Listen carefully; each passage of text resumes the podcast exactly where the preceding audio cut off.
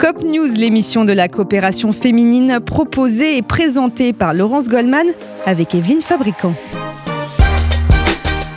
Bonjour à tous, bienvenue dans ce nouveau numéro de COP News, l'émission de la coopération féminine, le premier mercredi de chaque mois sur RCJ. J'ai le plaisir d'accueillir Evelyne Fabricant, bonjour. Bonjour Laurence. Présidente de l'association, bonjour Audrey Point.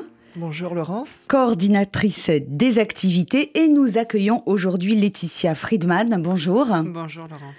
Vous êtes la directrice de l'ESAT, cet établissement de travail pour personnes en situation de handicap. Evelyne Fabricant, rappelez-nous euh, pour commencer quel est le lien entre la coopération féminine et cet ESAT? Eh bien, la situation des handicapés a toujours été une des préoccupations pour la coopération féminine. En fait, ça remonte à 1981 année euh, des, déclarée année des handicapés par l'ONU. Et c'est là que les, femmes de la coopération féminine ont pris conscience de ce qu'était le handicap, même si c'est étonnant de dire ça, mais à un moment donné, il y a une prise de conscience.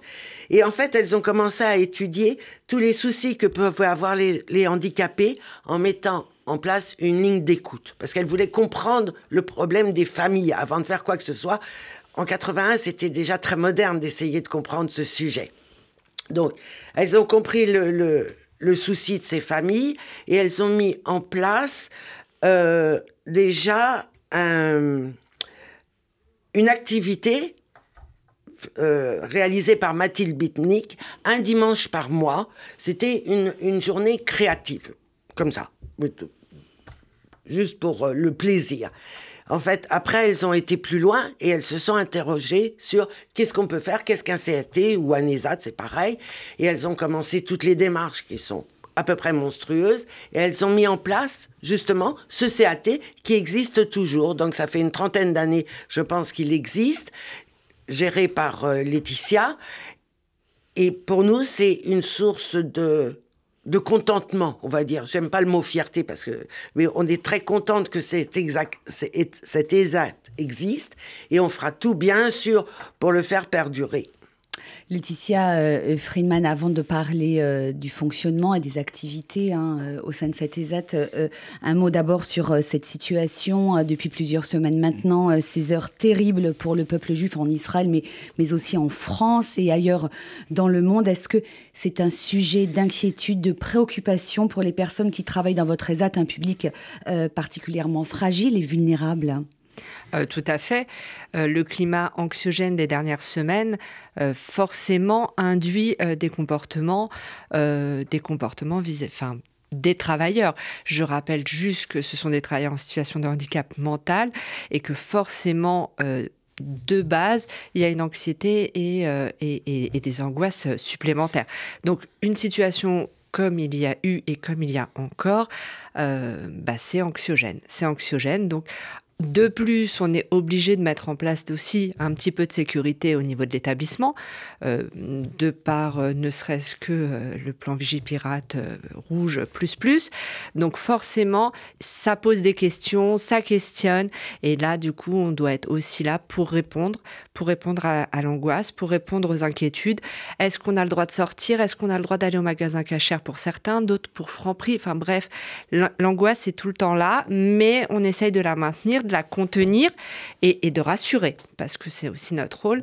Donc on rassure, on rassure, et ça désamorce quand même beaucoup de, beaucoup, beaucoup de choses. Ils réussissent quand même à, continuer à travailler euh, de manière euh, normale, j'ai envie de dire, euh, dans Sachant que rien n'est normal en ce moment, mais euh, ils poursuivent leurs tâches en fait. Oui, oui. Par contre, oui, ils ont une rigueur et une assiduité qui fait qu'ils sont là, qu'ils sont présents. J'ai envie de dire qu'à la limite, c'est les familles, c'est les familles qui nous appellent. Est-ce que vous êtes sûr que vous voulez ouvrir aujourd'hui? Est-ce que vous êtes sûr que ben, on dit que oui, en fait. Oui, on va ouvrir et oui, on va être là pour eux. Combien de personnes en situation de handicap accueillez-vous en ce moment? Alors, on a un accueil de 67 travailleurs. On est à peu près, on n'est on n'est pas à taux plein. Voilà, une soixantaine. Il reste des places euh, éventuellement pour euh, de, nouveaux arrivants? Tout à fait. Alors, comment s'organise euh, le travail à l'intérieur de l'ESAT Quelles sont les tâches qui leur sont confiées? Ils sont encadrés, bien sûr, par des, des animateurs? Des moniteurs d'atelier, des éducateurs.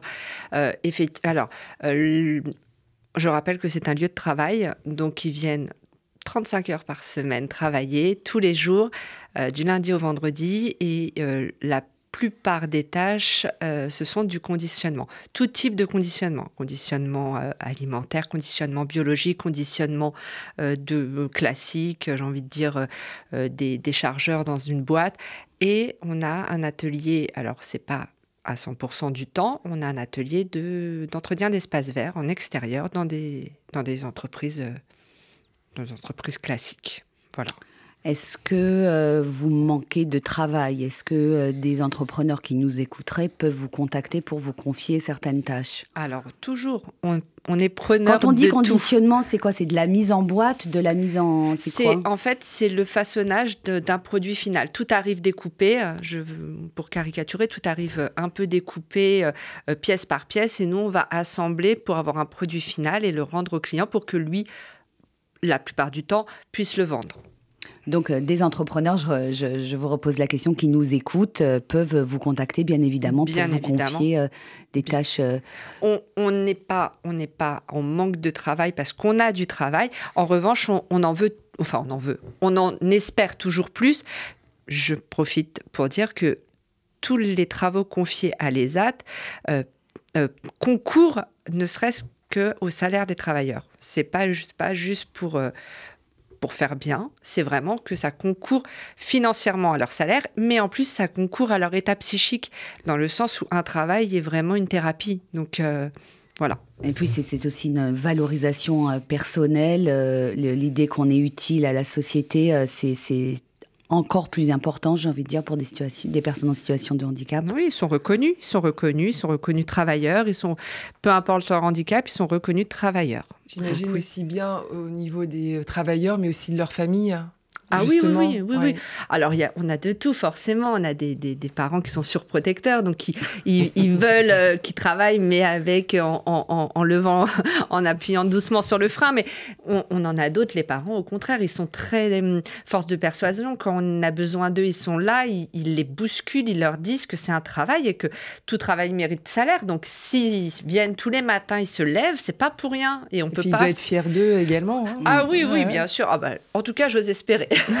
oui, c'est sûr. Quel âge euh, ont en moyenne les travailleurs de l'ESAT euh, Alors, on accueille de 18 à 62 ans à peu près. La moyenne d'âge a un petit peu diminué du fait ben, du vieillissement, tout mhm. simplement, hein. mais on est à peu près à une moyenne d'âge de 40 ans. Un petit mot sur euh, la vie juive et les activités que vous proposez à vos travailleurs de l'ESAT en dehors des, heures euh, de travail C'est important également. Alors, on a des activités euh, extra-professionnelles, j'ai envie de dire, avec, euh, avec par exemple, de la poésie, avec, à une époque, on avait, c'est vrai que c'est parvenu récemment, mais, des chorales. Il y, avait, il y avait des chorales, il y avait des danses, il y avait des profs qui venaient, notamment des bénévoles de la COP, faire des cours d'anglais, des cours de français, de maths. Donc, il y avait, il y avait quelque chose d'enrichissant, même du maintien des acquis et au niveau de ce qui est, pour revenir à la vie juive, on signifie, on marque, on symbolise toutes les fêtes euh, toutes les fêtes juives. On, bien évidemment, on est un outil pour la communauté euh, du fait aussi d'être euh, géré par la coopération féminine. Mais en dehors de ça, on accueille tout type de travailleurs. Donc forcément, on marque quand même que les fêtes de la communauté, hein, parce que du coup, on a un outil pour la communauté. Merci euh, Laetitia Friedman d'être passée nous voir dans cette émission. On peut peut-être donner le numéro de téléphone de l'ESAT hein, pour ceux qui souhaiteraient vous joindre. Avec plaisir. Donc, donc c'est le 01 44 52 17 00 et l'adresse mail c'est contact esat de la touche 6 cop coop Merci beaucoup. Merci Laetitia. Euh, Evelyne Fabricante, je me tourne euh, à présent euh, vers vous. Un mot sur l'engagement de la coopération féminine avec le FSJU aux côtés d'Israël. Ah, notre engagement est total, bien évidemment, parce que on est toutes bouleversées, mais ça, j'ai même pas besoin de le dire, tout, le monde en, est là. Et euh, on, soutient tous les appels aux dons que fait le, Fonds social. On l'a relayé, on le relayera autant de fois qu'il faut. On est en soutien total avec toutes les opérations que pourra monter ou monte euh, le Fonds social. Ça, il n'y a pas de souci. On termine comme à l'accoutumée avec vous, Audrey Point, hein, puisque la vie juive euh, continue. Euh, un mot sur euh, l'agenda des activités de l'association pour ce mois de novembre. Justement, on en a besoin, Laurence. Et c'est vrai que ce mois-ci, l'agenda est très chargé à la COP, ce mois-ci. à commencer par les jeudis de la COP, qui sont des conférences qui ont lieu une fois par mois. Donc la prochaine aura lieu le 30 novembre avec Michel Fitoussi, que vous connaissez bien, puisque vous l'avez vous déjà reçu sur cette antenne, qui est journaliste et écrivain, et qui nous parlera de son dernier livre La famille de Pantin. Mais nous aurons également d'autres conférences comme euh, l'intelligence artificielle que Roger Azria, euh, directeur de recherche au CNRS, nous expliquera. Et encore euh, au mois de janvier, euh, une, euh, une, conservatrice qui nous parlera de la peinture et de la femme. Donc ça, ce sera pour le mois de janvier. nous avons également des visites guidées de Paris avec Daniel Malka, notre guide attitré, qui nous parle avec passion de, bah, des, différentes, des différents endroits qu'elle veut nous faire découvrir. donc le prochain endroit, ce sera le Jardin du Luxembourg le 6 novembre prochain. Il y a également les expos. Euh, on est allé voir déjà Van Gogh, euh, Nicolas de Stel, qui était euh, absolument génial. Et la prochaine visite aura lieu pour voir le Modigliani, pardon. Donc ça, ce sera pour le mois de décembre. Évidemment, les théâtres. Euh, donc, il y a hum, un choix assez éclectique de, euh, pièces que nous proposons, notamment La Note avec Sophie Marceau et François Berléand, mais aussi la nouvelle comédie d'Alil Vardal, euh, Tout va bien se passer. Et il y a également le club de lecture. Donc, ça, c'est vraiment un groupe qui se retrouvent une fois par mois en toute convivialité autour d'un livre qu'elles auront qu'elles ont choisi et avec euh, voilà où elles vont pouvoir euh, discuter euh, enfin en mode vraiment très sympathique. Et également, chaque mercredi, nous avons repris cette année l'initiation à l'informatique.